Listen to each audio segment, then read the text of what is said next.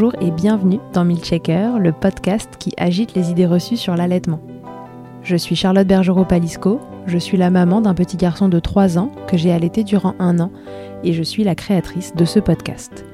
Dans la vie, je suis ostéopathe et spécialisée en périnatalité. Je m'occupe des femmes en général, de leur désir de grossesse à leur postpartum, des bébés et des enfants. J'accompagne spécifiquement certaines problématiques d'allaitement en libérant les bébés des tensions qui les empêchent de téter correctement, permettant un allaitement serein pour la mère et l'enfant. Au fil des consultations, je me suis rendu compte que le principal frein à l'allaitement, c'était le manque d'informations, de partage d'expériences et de vécu dans une société où l'allaitement n'est pas une norme. Je vous propose donc d'interroger avec moi des mères et des pères sur leurs expériences, mais aussi de vous informer auprès de professionnels spécialisés en allaitement. Mon objectif est simple, vous informer, vous donner des clés pour faire des choix en conscience, banaliser l'allaitement sous toutes ses formes, vous le rendre plus accessible, plus facile et alimenter ce fameux village dont on a tant besoin pour élever un enfant.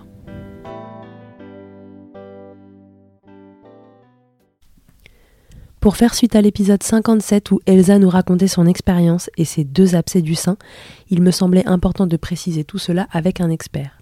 Cet épisode sera donc dédié à l'engorgement, à la mastite et à l'abcès du sein, et c'est Céline Bourganeuf qui nous rejoint aujourd'hui à nouveau pour décrypter ces différentes étapes. Pour chacune d'entre elles, on s'intéressera aux signes que vous pouvez ressentir ou observer, aux choses que vous pouvez mettre en place pour vous libérer et aux signes d'alerte que vous devez surveiller. On se demandera aussi pourquoi on se retrouve engorgé, quelles sont les raisons pour lesquelles cela se transformerait en mastite ou encore ensuite en abcès. Enfin, et parce que je ne le dirai jamais assez, si votre allaitement est problématique, pensez à consulter un professionnel formé afin de comprendre pourquoi et surtout d'y remédier. Je vous souhaite une belle écoute. Salut Céline, re-bienvenue dans Milkshaker. Re-re. Bonjour Charlotte, ravie de te retrouver. Bah, Céline, aujourd'hui, on est là pour parler de l'épisode qui est sorti il y a deux semaines, au moment où il va sortir euh, le tien. On parle de l'épisode où Elsa nous raconte ses abcès du sein. Et je voulais qu'on fasse un épisode expert pour revenir un petit peu sur comment on en arrive à un abcès du sein, euh, qu'est-ce que c'est que l'abcès du sein, quels sont les stades avant, que sont l'engorgement et la mastite, et qui sont heureusement bien plus fréquents que l'abcès du sein lui-même, et essayer de donner un petit peu tous les tips euh, aux mamans de ce qu'elles peuvent faire pour, pour déjà bah, euh, à la base, euh, quand est-ce qu'elles doivent consulter et compagnie. Donc, du coup, on va repartir euh, de la base, à savoir l'engorgement classique, le truc que à peu près toute maman allaitante, a priori, va connaître. Qu'est-ce que c'est qu'un engorgement, Céline? Alors, c'est toujours un, jargon un peu particulier et euh, ce qui est important pour moi d'expliquer, c'est que euh, on parle d'engorgement et l'engorgement c'est une partie de ce qu'on pourrait appeler la mastite. En fait, la mastite, il y a trois phases. Il y a la première phase qu'on appelle l'engorgement, qui est sans inflammation euh, en termes de leucocytes et sans bactéries, sans infection. Ensuite, on a la mastite inflammatoire, où on a un phénomène inflammatoire important, et ensuite on a une mastite dite infectieuse. Donc ça, ça, montre bien déjà un petit peu le, discours qu'on peut avoir quand on parle d'engorgement et de mastite, c'est pas la même chose. L'engorgement, c'est quand on a un phénomène qui peut être physiologique, qu'on a par exemple lors de la montée laiteuse, au troisième jour théoriquement, où on a simplement les glandes mammaires qui se mettent en activité, en action, et ça crée localement une inflammation au niveau local qui est physiologique et qui n'est pas euh, pathologique. Ensuite vient de s'ajouter ce qu'on peut appeler la mastite inflammatoire, qui est en général utilisé au mot d'engorgement. On va plutôt parler de mastite inflammatoire, qui est un engorgement non physiologique lié à des facteurs favorisants qui peuvent engendrer une mastite infectieuse et aller jusqu'à l'abcès. Ok, alors attends, je suis pas sûre d'avoir compris. Est-ce que l'engorgement et la mastite inflammatoire sont des choses qu'on peut confondre? C'est ça que tu essayes de nous dire? Exactement ça. Ok, très bien. Et par contre, l'infectieuse, elle, est liée à une bactérie. Il y a une bactérie qui vient se loger en plus. C'est ça. Et c'est la mastite infectieuse, quand on est à ce stade-là, qu'on va pouvoir surveiller très, très, euh, de manière rapprochée l'abcès. Ok, très bien. Donc, repartons de la base. L'engorgement, donc encore une fois, tout le monde peut, enfin toutes les femmes allaitantes, et même pas allaitantes en fait, parce qu'on peut avoir une montée de lait sans avoir euh, de bébé au sein, n'est-ce pas? Euh, Donc c'est vraiment ce truc du sein qui est gonflé. Raconte-nous, c'est quoi les signes d'un engorgement? Alors, c'est un sein qui va augmenter de volume, qui va déjà se créer, par exemple, pendant la grossesse. On peut avoir un genre symboliquement un engorgement. La glande mammaire se met en, en, application dans sa fonction et on se retrouve avec un phénomène inflammatoire local. Donc ça va être chaleur, rougeur, parfois douleur, picotement, sensation de petite aiguille qui, qui, se, qui, qui picote au niveau du sein. Ouais. On peut avoir euh, aussi lié à, à, au pic d'ocytocine. Quand on a une éjection euh, de lait, on peut avoir un phénomène d'engorgement avant euh, une tétée, quand on est un petit peu trop longue, par exemple 3-4 heures sans avoir de bébé qui tète, on a cet engorgement physiologique inflammatoire qui nous réveille et qui nous dit oh là là, je pense que là il faut par exemple mettre notre bébé au sein. Et c'est ce qu'on retrouve également lors du troisième jour à peu près, où on a vraiment la mise en place de la lactation, donc une augmentation de la quantité de lait qui crée cet engorgement physiologique non pathologique. Oui, d'accord. Donc, il faut vraiment prendre l'engorgement pour ce qu'il est, mot pour mot, à savoir, euh, voilà, le truc qui se remplit, quoi, qui s'engorge, avant de pouvoir être libéré si c'est physiologique. Voilà. L'engorgement en lui-même n'est pas une pathologie. On va parler de pathologie quand on est sur une mastite, mmh. donc qui est un phénomène supplémentaire à l'engorgement, où là, c'est juste un phénomène accentué de l'inflammation, mmh. ou alors une mastite infectieuse, c'est-à-dire qu'on a le phénomène inflammatoire, plus une bactérie qui vient se, se rajouter dans le, dans le phénomène. D'accord, ok. Donc, euh, tu nous as dit rougeur, chaleur, picotement. Donc, ça peut être le picotement, ça peut être celui, euh, si vous allaitez aussi, celui qu'on ressent en effet quand il y a un réflexe d'éjection qui arrive et le petit euh, picotement, le sein qui a l'air de se durcir, mais voilà, de façon plus constante. C'est ça, c'est ça et qui n'est pas forcément que en lien avec un, bébé qui, qui tète, puisque c'est quelque chose qui peut se faire aussi entre les deux quand on a par exemple une hyperlactation. Ouais. Oui, moi j'ai bien connu ça parce que j'avais franchement trop de lait au démarrage et j'ai eu la sensation, pour être honnête, d'être engorgée pendant un mois. C'est ça. Alors, si moi je reprends aussi euh, mon, mon expérience personnelle, j'ai eu sept engorgements sur un an et demi euh, d'allaitement. J'ai jamais fait d'abcès, j'ai jamais eu de, de, mastite infectieuse, mais j'avais une hyperlactation qui faisait que j'avais des engorgements très faciles quand je restais 2-3 heures sans, sans allaiter. Ouais. C'est un oui. phénomène qui reste physiologique s'il est bien surveillé. C'est justement pourquoi on va faire cet épisode-là, pour savoir comment réguler, comment mieux connaître son corps pour pouvoir mm -mm. rester sur un engorgement physiologique et ne pas partir sur de la mastite. Ouais, donc engorgement, c'est aussi euh, bah, mon bébé tétait toutes les heures et là, euh, je sais pas pourquoi, mais il me fait euh, 5 heures de suite la nuit. Je le regarde dans son berceau, les yeux grands ouverts et les seins pleins. Voilà, je suis engorgée, j'ai envie qu'il tète. Exactement. Je suis partie me faire un massage pour me détendre. Je sors du massage et waouh, j'ai les seins encore plus engorgés. Il faut vraiment que j'aille ouais. revoir mon oui. Et euh, à propos de montée de lait euh, physiologique et d'engorgement physiologique, moi j'ai connu une première grossesse, euh, vous savez si vous avez écouté mon épisode où malheureusement la grossesse n'a pas été à son terme et on a dû interrompre la grossesse. Et j'ai eu à 14 semaines une montée de lait mais du délire. j'ai passé, mais ça a pris du temps parce que pas de bébé au sein, donc la montée de lait je crois qu'elle a eu lieu quatre jours après l'interruption médicale de grossesse.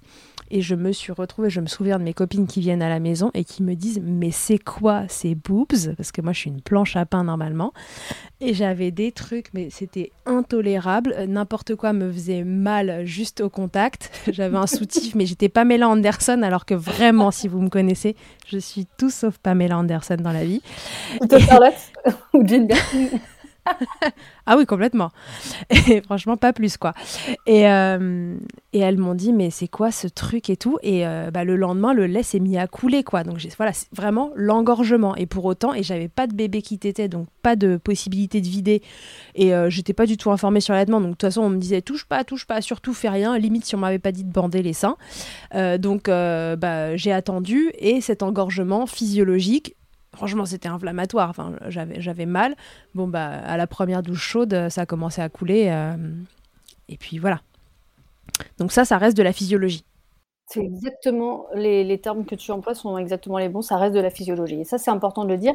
Il faut savoir que la mastite c'est que 20% des femmes euh, sur les six premiers mois d'allaitement. Donc ça reste quand même très peu fréquent et heureusement. La okay. prudence ça va être l'évolution de la mastite. Oui. Comment on régule la mastite enfin, De l'engorgement, du coup. Bah, de l'engorgement physiologique, oui, mais même de la mastite. C'est-à-dire que pour oui, aller jusqu'à l'abcès, ça va être la surveillance. Parce qu'on peut très bien être sur un engorgement physiologique avec une mastite inflammatoire, par exemple, aller mmh. jusqu'à un degré supérieur et se retrouver euh, dans une prudence et dans une surveillance à ce moment-là. Les 20%, c'est quand on arrive à la mastite inflammatoire. D'accord, ok. L'engorgement physiologique, j'ai envie de dire, c'est tout le monde, comme tu le disais. Ouais, c'est 100%. C'est quasi, enfin oui, c'est du 100% à partir du moment où la montée laiteuse est un engorgement physiologique. Oui, d'accord. Alors après, il y a des montées laiteuses qui parfois euh, génèrent pas d'engorgement. On voit des mamans dire oh, bah moi ça a été une promenade de santé, ok. J'ai rien senti, ça m'a rien fait, euh, voilà. voilà. Donc disons euh, un grand pourcentage, c'est normal en tout cas d'avoir un engorgement, c'est normal d'en avoir un quand quand on a un allaitement ou un bébé qui arrive. Euh, est-ce qu'il y a d'autres raisons que les démarrages, la montée de lait euh, et un bébé qui écarte ses tétés, enfin voilà, des tétés qui s'écartent un peu, d'avoir des engorgements? Est-ce qu'il y a d'autres raisons euh, qui te viennent? Ce qu'on oublie souvent, et pour moi c'est les choses les plus importantes, et c'est souvent ce qui arrive dans le cabinet, c'est la fatigue, le stress et les traumatismes. Ah. Une engueulade dans son couple, la reprise du travail, une fatigue intense, un stress intense, un décès, souvent à proximité ou dans les dates euh, anniversaires et on peut avoir une, euh, une mastite. Alors je dis bien engorgement, je dis mastite. C'est-à-dire qu'on peut avoir un engorgement et comme on est dans une euh, période de fatigue, etc., on va pas forcément être centré sur, sur ses ressentis et c'est à ce moment-là qu'on va passer de l'engorgement en même pas 12 heures, on va passer directement à la mastite. D'accord, donc là ce sera le moment où ça commence à basculer vers quelque chose d'un peu plus costaud, disons. Et ça peut aller très vite. Entre l'engorgement et la mastite, ça peut aller très vite, justement si on n'est pas dans ce phénomène de surveillance. C'est-à-dire que comme tu le dis très bien, c'est qu'en 3-4 heures, on va sentir l'engorgement arriver, on va sentir le phénomène inflammatoire. Mais quand on n'est pas dans une, euh, dans une réceptivité, on peut mm. passer très vite en 12 heures sur une mastite. Et ah donc, fatigue, stress, traumatisme, je pense que c'est la priorité. D'accord? Ensuite, on a tout ce qui est lésion du mamelon, mm-hmm. les crevasses, entre autres, qui peuvent amener un engorgement parce qu'on a mal. Du coup, le bébé tète un petit peu moins bien. On va laisser le bébé téter un petit peu moins souvent. On va prioriser le sein qui fait moins mal. Donc, on va se retrouver avec un engorgement et un risque de mastite derrière. Et on accentue cette mastite infectieuse puisqu'on a une entrée de germes possible sur une crevasse. Mm-hmm. Et puis tout ce qui est euh, mauvais drainage, ce que tu disais, donc les tétées irrégulières, la compression du sein. Euh, on peut très bien avoir un soutien-gorge trop petit, par exemple, qui va comprimer, qui va favoriser un engorgement. Tu disais tout à l'heure à juste titre le bandage. On utilisait pendant très longtemps le bandage pour arrêter la montée laiteuse, mais ça crée un, phénomène euh, inflammatoire et, engorgé qui était très très important. Et souvent, quand on débandait, moi j'ai vu au tout tout début de, de, de, ma pratique euh, en maternité, on avait la marque du linge sur le sein tellement on serrait et c'est c'est pas du tout la bonne solution à faire. Aujourd'hui, maintenant, on a d'autres techniques pour pouvoir euh, libérer et limiter un engorgement. Donc, la compression du sein est une problématique. Je pense aux mamans qui euh, portent, par exemple, leur bébé, notamment avec un sling, faire bien attention de bien mettre l'anneau au-dessus du sein. Sinon, on peut avoir une compression et créer un engorgement sur quelques heures également. Une mise au sein incorrecte, on en reparlera, mais un, mauvais positionnement d'un bébé au sein et potentiellement euh, des troubles de la succion chez l'enfant, des tétés qui mhm. sont donc inefficaces avec un bébé qui prend par exemple que le bout, ou des bébés qui sont aussi avec un bout de sein en silicone où on n'a pas un drainage optimal puisqu'on n'est pas sur du sur du euh, comment je dis en général aux mamans sur quelque chose de direct, on a un film, donc on n'a pas un drainage optimal. Les antécédents de chirurgie mammaire également peuvent créer des engorgements et tout ce qui est anomalie du mamelon par exemple ou un mamelon bifide où on a euh, deux formes de tétons au bout, des choses comme ça qui peuvent créer également des engorgements ou un, un mamelon invaginé qui va pouvoir être aussi euh, une problématique pour un engorgement favorisé. D'accord. Euh, je pense à ces mamans parce que quand je les vois en consultation à l'été, tu sais, elles ont peur que le nez du bébé reste dans le sein et qu'il respire plus, et elles sont toujours en train de s'appuyer sur le sein pour pas que le nez du bébé il soit trop collé. Est-ce que, parce que moi je leur dis toujours, faites pas ça, vous allez vous faire mal et puis enfin vous allez vous boucher un canal ou un truc. Est-ce que c'est juste de leur dire ça ou, euh, ou non, on s'en fiche? Non, on s'en fiche pas. on s'en fiche pas parce que le fait de comprimer, justement, on va créer un phénomène inflammatoire parce qu'on va pas permettre un bon drainage sur l'endroit où on va créer une compression. On va plutôt essayer de trouver, comme tu le dis, quand, moi je leur dis pas de ne pas faire ça, mais je leur demande pourquoi elles font ça, et souvent elles me disent parce que le nez est écrasé, donc on essaie de voir si on peut basculer un peu le bébé un peu plus vers le bas, de manière à ce qu'on ait une meilleure flexion de la tête, par exemple, et donc une ouverture avec un, un petit nez qui, qui se libère.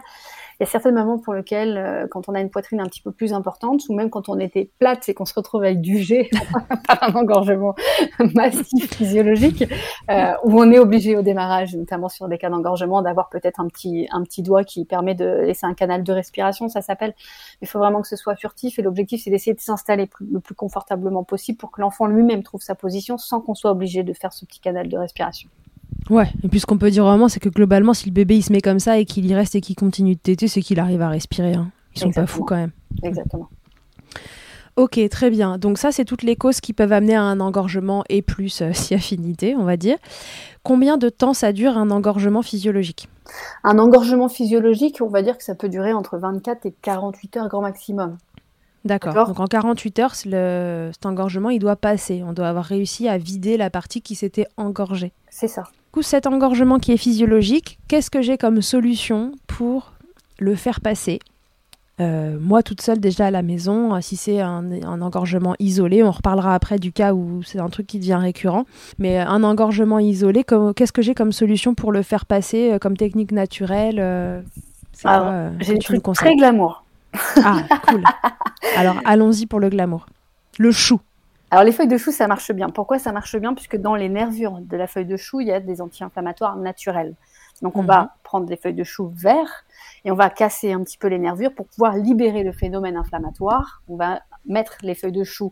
Il y a des très belles photos qui passent sur les réseaux, mais les feuilles de chou sur les seins qu'on va mettre après euh, la tétée pour vraiment enlever ce phénomène inflammatoire et donc libérer les canaux et pour pouvoir diminuer l'engorgement. Ça marche très bien. Alors, j'ai un truc à ajouter sur l'histoire de la feuille de chou, parce qu'avec mon hyperlactation, l'engorgement était quand même mon meilleur ami. Euh, et on m'avait dit de mettre un papier cellophane, prendre la feuille de chou. Alors déjà, est-ce que c'est tous les choux? Non, chou vert. Oui, le, ouais, le chou chinois ou le chou euh, vert qu'on met dans le pot-au-feu. D'accord, le, gros, la, le, gros feuille épaisse. épaisse, c'est ça. Ok, je vous remettrai des images de chou. Donc, on m'avait dit une feuille de cellophane, la feuille de chou, et qu'il fallait avec un rouleau à pâtisserie, l'écraser justement pour faire sortir les substances.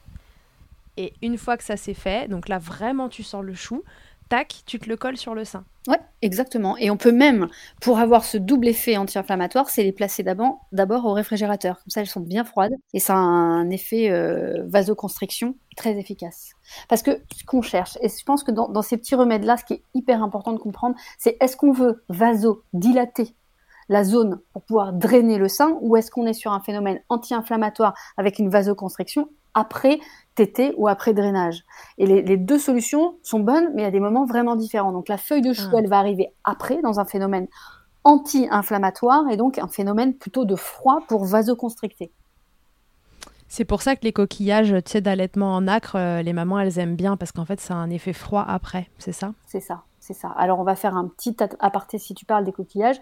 Attention de ne pas les utiliser la nuit parce qu'elles peuvent avoir justement ce phénomène de compression si on dort par exemple sur le côté et avoir un engorgement le matin au réveil. Donc coquillages, oui, les mettre au frais, oui, ça, ça soigne bien les crevasses, que l'objectif du coquillage c'est de soigner la crevasse, mais attention aux engorgements, on les utilise pas la nuit.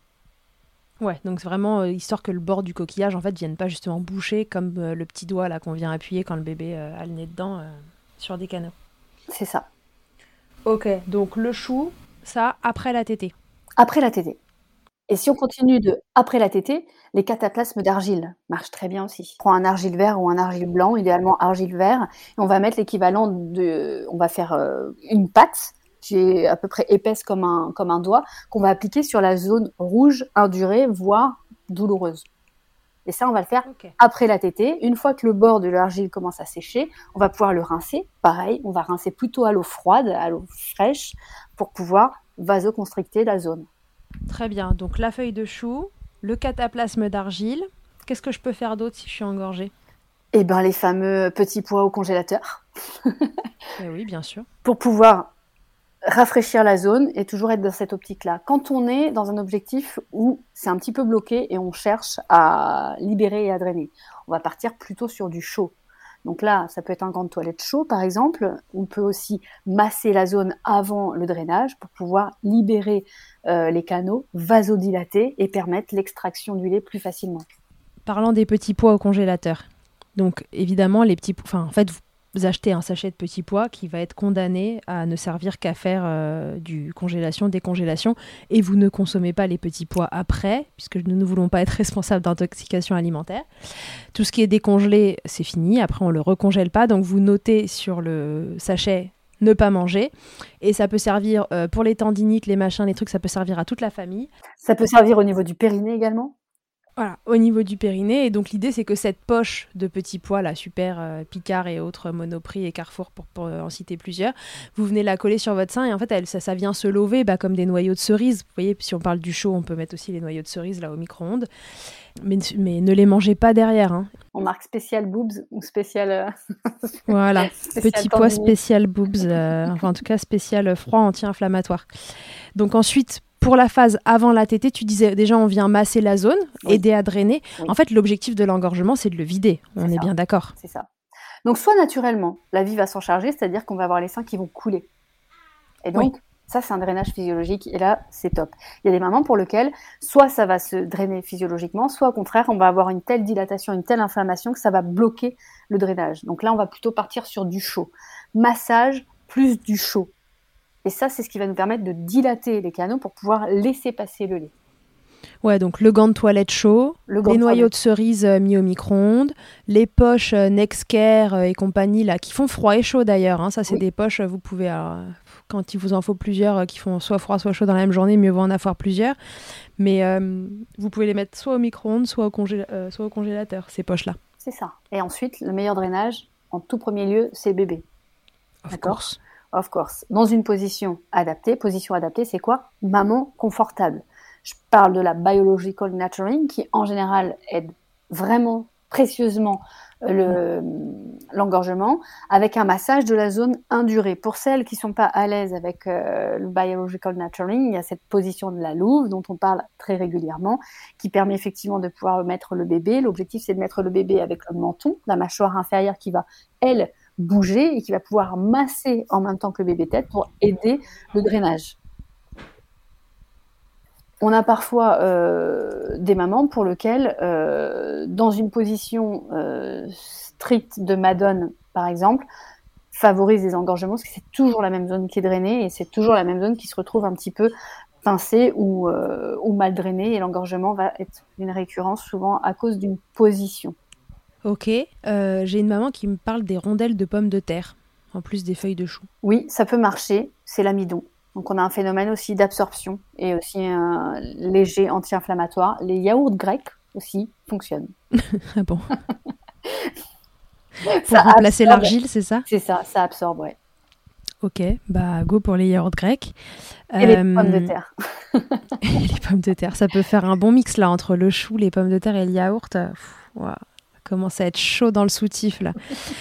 Euh, euh, une maman qui m'a aussi parlé de la technique du verre d'eau, les verres tahitiens. Oui, alors c'est pour ça que je te disais, la première chose la plus importante, c'est drainage naturel avec le bébé. Ensuite, oui. si c'est compliqué, on va pouvoir utiliser le verre d'eau tahitien. Donc l'objectif, c'est d'arriver par l'eau chaude à faire une décompression et de pouvoir faire sortir plus facilement le lait maternel, qui peut être une bonne aide, avec une, un massage euh, du sein en même temps. Et puis sinon, on a nos fameux tire-lait manuels électriques euh, qui vont nous aider pour pouvoir aider à, drainer. L'objectif, et ça je le répète aussi, parce qu'il y a des mamans qui peuvent y passer 30 minutes sans qu'il y ait aucune goutte d'eau, une goutte de lait pardon, qui, qui sorte. L'objectif, c'est de tirer régulièrement, exprimer régulièrement jusqu'à ce qu'à un moment donné on ait quelque chose. Si c'est pas efficace au bout de 5-10 minutes, ça sert à rien de poursuivre. Il vaut mieux repartir sur un phénomène de froid, enlever le côté inflammatoire pour pouvoir euh, de nouveau repartir sur une décongestion, puis une libération du, lait maternel. D'accord. Donc du coup, le bol tahitien, c'est un bol de l'eau chaude dedans. Euh, vous mettez le bout de votre sein dedans et ça fait comme un peu un appel pour le lait qui va plus facilement venir se, se drainer. Sur mon Instagram, il y a une belle vidéo qui a été énormément repartagée et qui fonctionne très bien. Et on voit très bien le filet de lait qui coule dans, dans l'eau. J'essaierai de te l'envoyer pour que tu puisses le, le mettre en, en pièce jointe.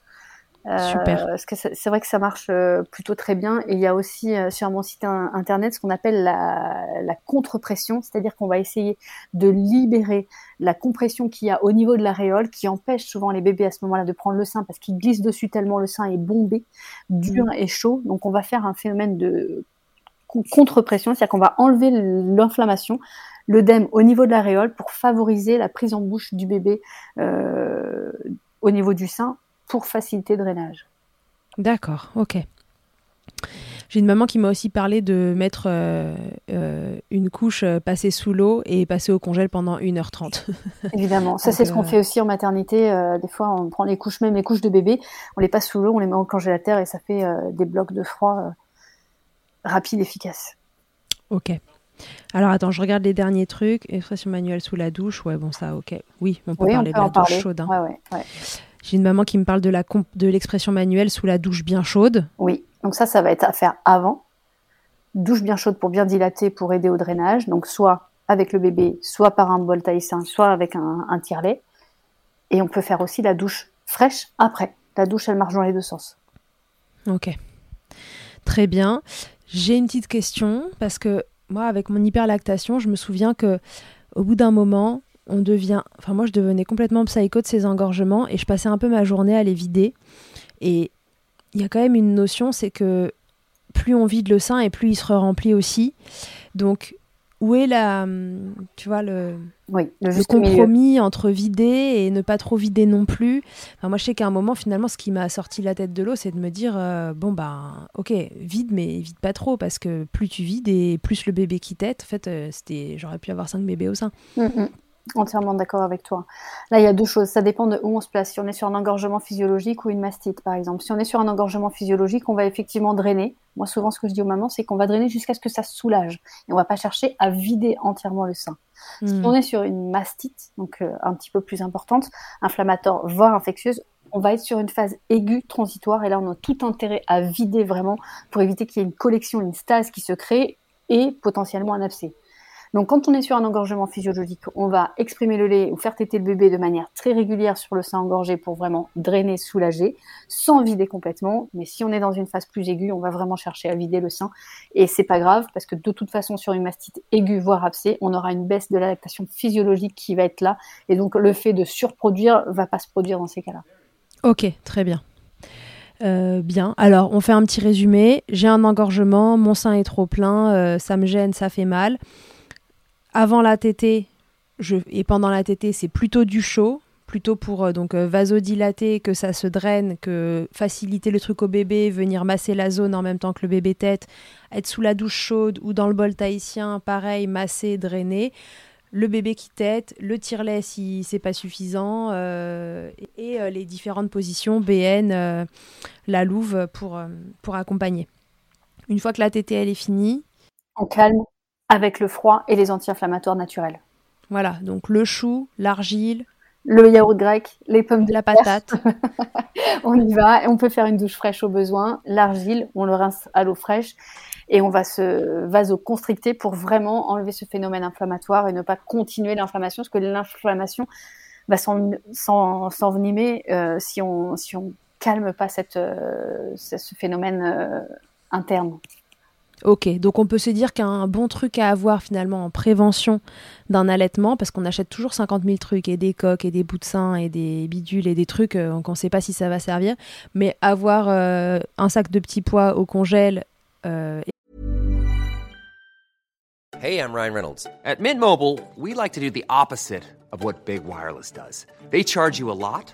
We charge you a little. So naturally, when they announced they'd be raising their prices due to inflation, we decided to deflate our prices due to not hating you. That's right. We're cutting the price of Mint Unlimited from $30 a month to just $15 a month. Give it a try at mintmobile.com slash switch. $45 upfront for three months plus taxes and fees. Promo for new customers for limited time. Unlimited more than 40 gigabytes per month. Slows. Full terms at mintmobile.com.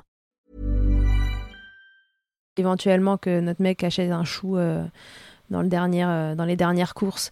Et, euh, un, sac truc qui va au chaud. Euh, voilà, un sac d'argile et un truc qui va au chaud, ça c'est. Voilà, juste avoir les options froid-chaud pour pouvoir drainer et désinflammer. Tout à fait. Ok, bon, je pense qu'on est, on est pas mal sur l'engorgement. Là, on a pas mal de solutions. Si jamais cet engorgement, malgré mes petits pois, mon argile, mes patates et tout ce que j'ai mis dans mon soutif, ça ne passe pas, alors c'est quoi la suite? La suite, c'est qu'est-ce qui nous alarme en termes de signes cliniques pour savoir si on est sur du physiologique ou pas du physiologique. Donc là, au niveau du sang, ça va vraiment être inflammatoire, c'est-à-dire chaleur, douleur, rougeur, voire tuméfaction, c'est vraiment ce qu'on appelle induré, voire très dur. On va vraiment sentir les cailloux, on va sentir qu'on peut plus du tout poser nos doigts dessus et qu'on est vraiment sur quelque chose qui va exploser souvent les moments j'ai l'impression que mon sein va exploser j'aimerais qu'on me le coupe qu'on me l'enlève c'est très compliqué Elsa le dit très bien d'ailleurs dans son dans son podcast hein. la peau elle est rouge chaude douloureuse avec parfois des aspects de peau d'orange c'est à dire qu'on sent que ça commence à faire des petits picotements c'est à plein dedans quoi hein.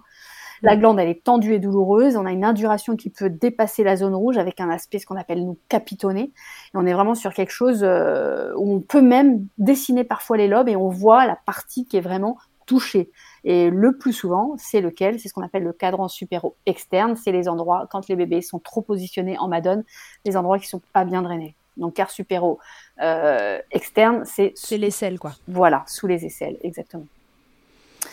On a de l'hyperthermie, qui est souvent très élevée, aigu et qui peut s'en aller après. Donc c'est pas forcément euh, un signe euh, précurseur, mais globalement, euh, si on a de la fièvre, c'est sûr que c'est on part sur une mastite. On a un pouls qui s'accélère, on a un état fébrile, on a comme si on avait une grippe, on a des courbatures, on est extrêmement fatigué, tout est compliqué, même mettre le bébé au sein devient compliqué. On appelle des douleurs musculaires et on a une fatigue intense. Est-ce qu'une mastite peut être asymptomatique?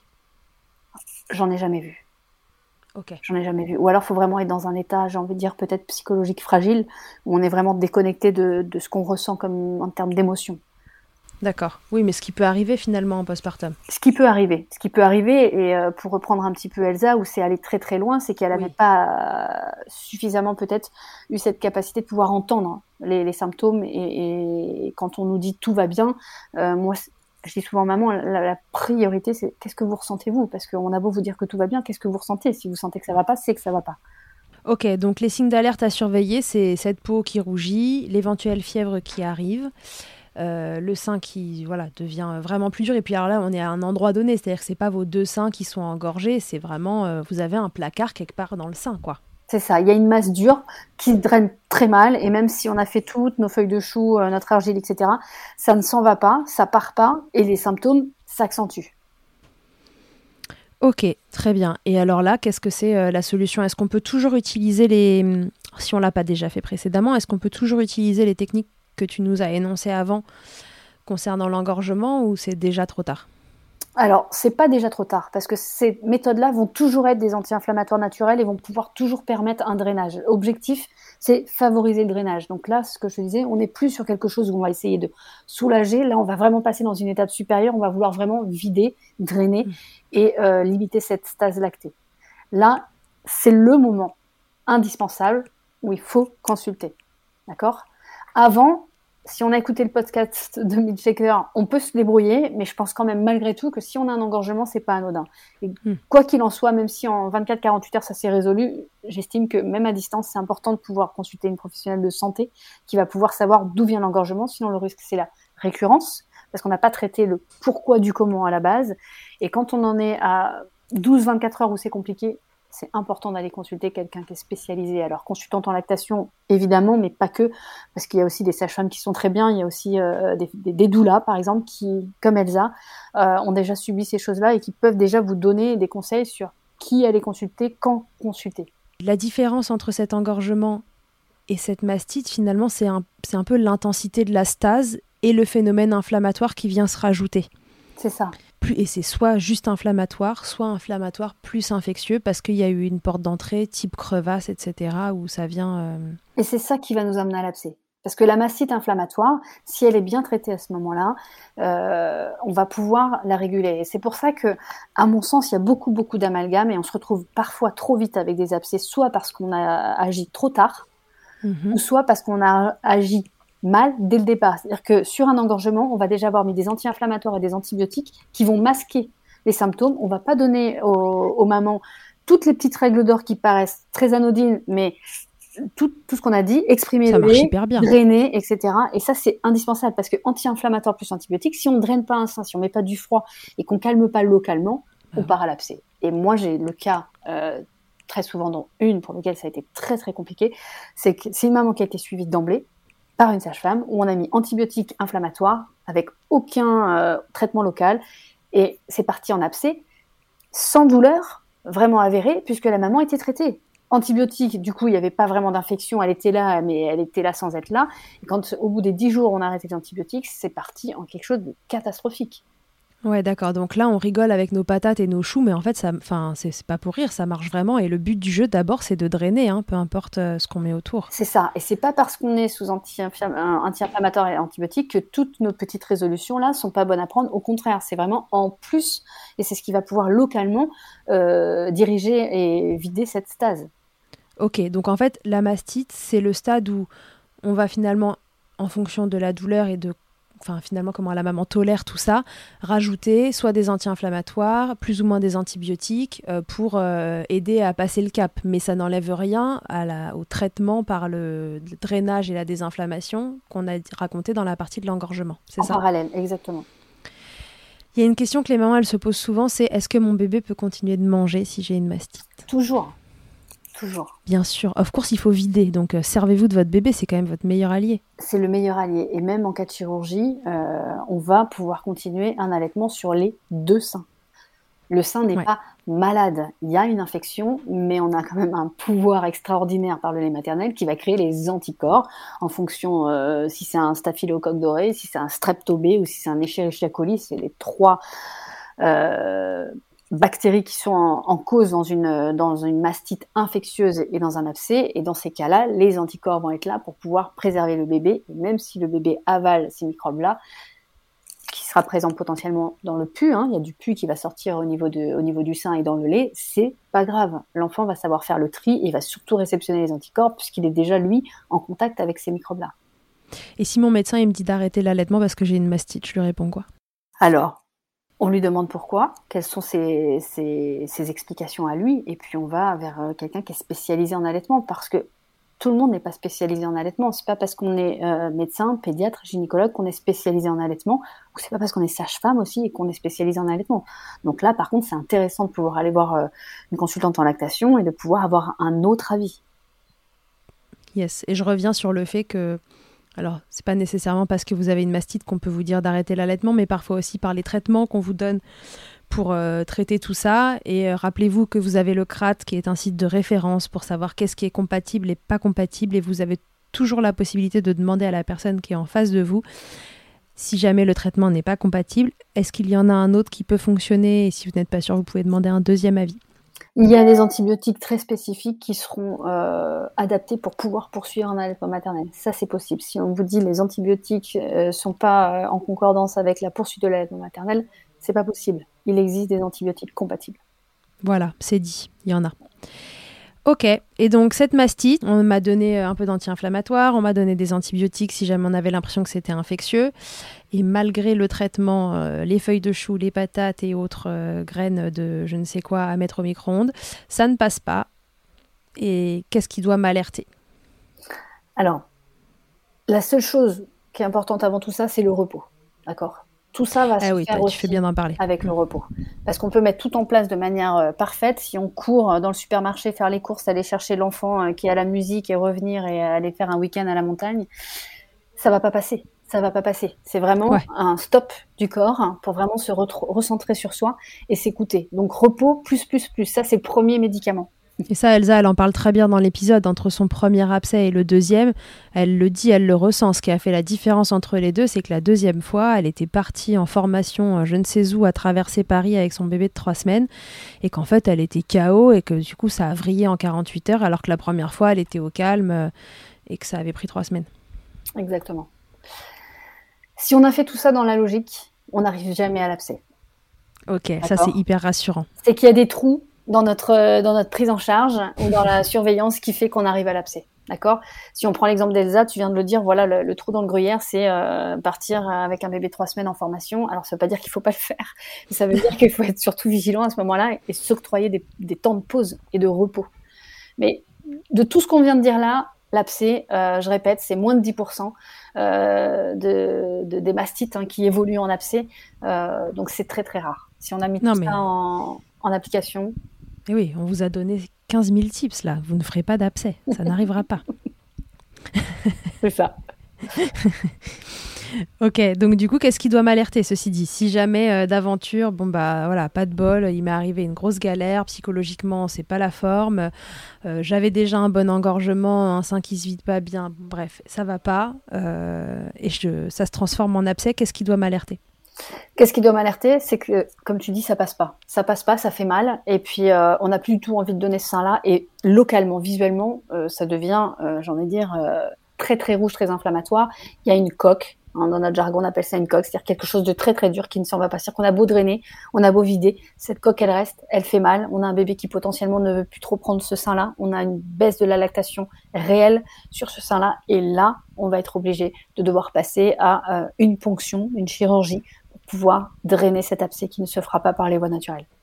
Ouais, donc un abcès, c'est vraiment cette, cette inflammation et cette infection qui s'est collectée. Donc, je disais dans l'épisode avec Elsa, ça, crée une coque autour de, l'infection dans laquelle il y a du pu. Et en fait, ben, c'est plus possible de drainer à ce stade-là, en tout cas pas naturellement. Bah parce que euh, voilà, c'est le principe de la coque. Quoi. Enfin, ça, a fait euh, comme une grosse cellule autour et c'est hermétique. Et ce qui est assez euh, perturbant, en tout cas pour les professionnels de santé, c'est que parfois, à ce stade-là, elles se sont tellement habituées à la douleur qu'elles ont quasiment presque plus mal. Et c'est à la palpation qu'on va sentir cette coque dure qui ne bouge pas et qu'elles peuvent nous dire, comme Elsa, hein, ça fait une semaine, 15 jours que j'ai ça et ça s'en va pas.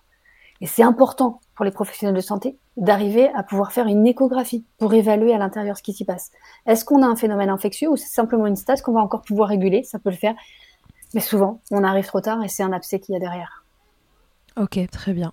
Et donc là, bah, les solutions à l'abcès, euh, il y a d'autres choses, les signes sur la peau et tout ça? Les signes sur la peau, ça se gerce un petit peu, ça devient euh, comme si euh, on avait pris un gros coup de soleil. Mhm. Et c'est ce que je dis, hein, les signes sont souvent moins bruyants qu'une mastite finalement, puisqu'on s'adapte. D'accord? Mhm. Ça peut même avoir l'aspect comme un furoncle ou quelque chose, parce qu'on peut avoir une fistule qui peut se créer. Quand ça passe pas par les voies naturelles, il y a toujours le corps est magique. Hein. Il arrive toujours à trouver une petite une petite sortie. Et souvent, des mamans, des fois, me disent j'ai un truc qui sort tout en haut, je sais pas ce que c'est. Et ça peut déjà être du pu d'un abcès qui s'est créé naturellement en fistule. Waouh! Ok, donc Elsa, tu vois, dans l'épisode, elle parlait de sa peau qui s'était transformée, je crois, comme du papier journal, elle disait. Ça, c'est autant la mastite que l'abcès qui peut faire ça? Non, c'est l'abcès. C'est l'abcès. La, la, mastite, ça va être plus euh, peau d'orange, un petit peu, où on sent les boules de, des, mm. des acini en dessous, là, des, des globules de la glande mammaire et on va avoir vraiment plus un, un, abcès euh, tendu. Là, c'est lisse, c'est à fleur de peau, c'est rouge, voire même euh, violet. Et on est vraiment sur, euh, on a l'impression que ça va, ça va éclater quoi. Il y a comme un bouton qui est en face de, de, qui va sortir quoi. Et donc là, on a deux options. Il y a deux options. la première option, c'est de consulter. Là, vraiment, euh, de toute urgence, euh, on consulte. Évidemment, on consulte. Et je répète aussi, l'abcès n'est pas euh, forcément connu de, des services d'urgence. Donc, on consulte. Et si on n'est pas sûr de l'avis qui a été donné, on n'hésite pas à demander également un deuxième avis. D'accord? Parce qu'on peut passer à côté d'un abcès. Comme je vous dis, des fois, il y a des mamans, moi, quand je leur demande, elles ont, en douleur, sur 10, elles ont 2 sur 10. Donc un abcès égale forcément mal, égale forcément plus. Donc on peut passer et dire maintenant c'est juste un engorgement et on repart au stade simplement des premières euh, des premiers traitements d'un engorgement alors qu'on augmente l'abcès qui est derrière.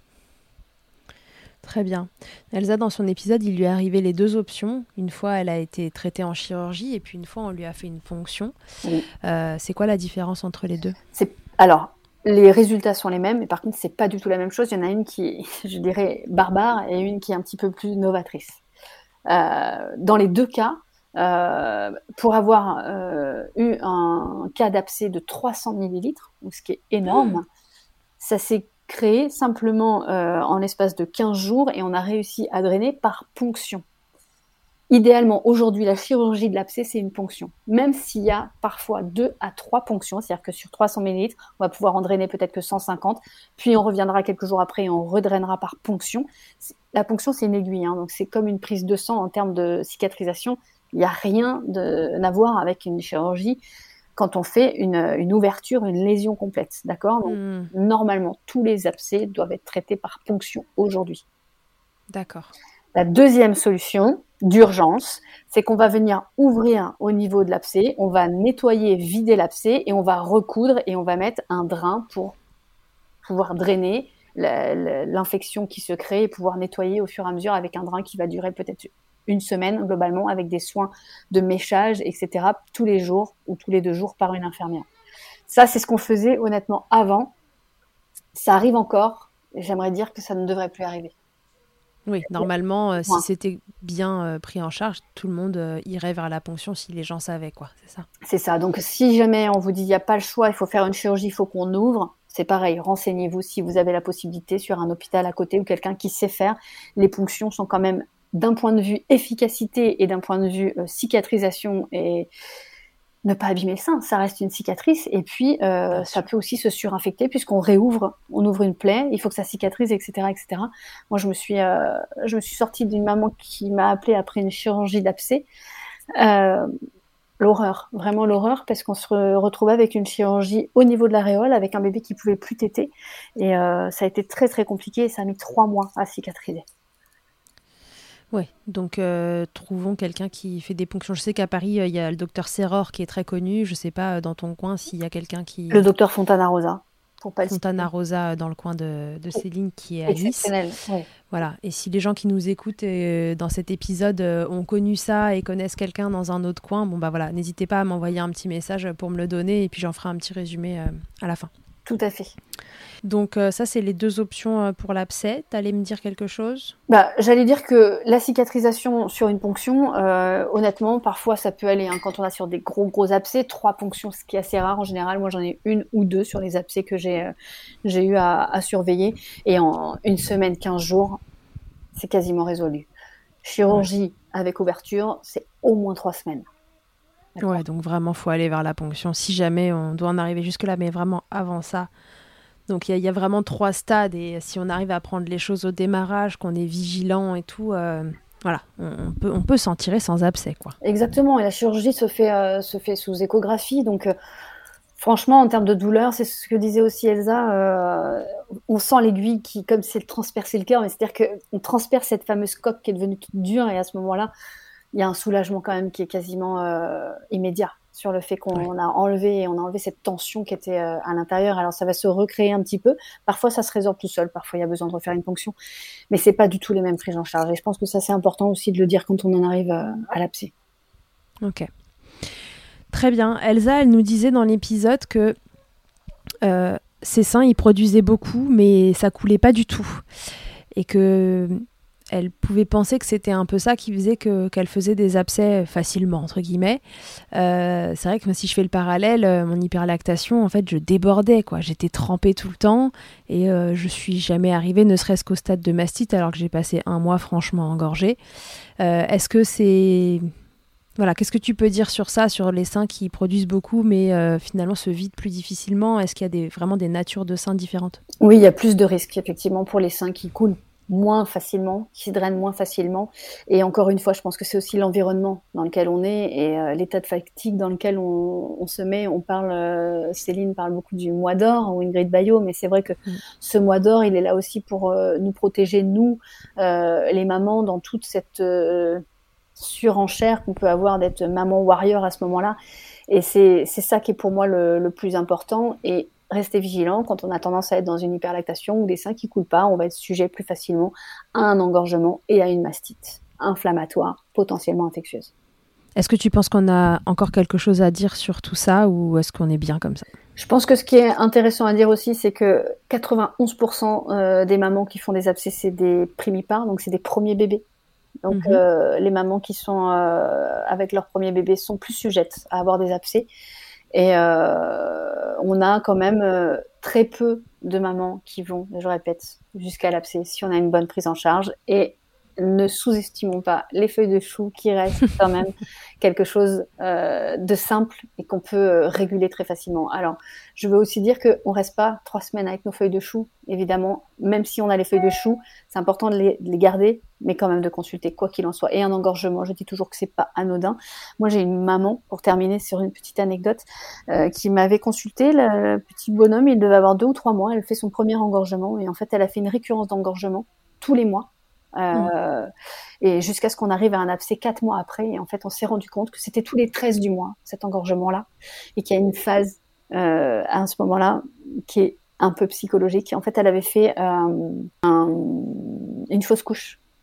L'année ah. précédente. Et en fait, quand je parle de fragilité psychologique, elle avait pas tout à fait digéré cette, euh, cette fausse couche et elle partait en engorgement sur un stress, une nuit un peu de sommeil qui rappelait le, le deuil et on, a compris quatre mois après, donc quatre engorgements récurrents sur, sur chacun des mois, qu'il y avait une part psychologique aussi d'engorgement et je pense que ça c'est important aussi de ne pas le sous-estimer.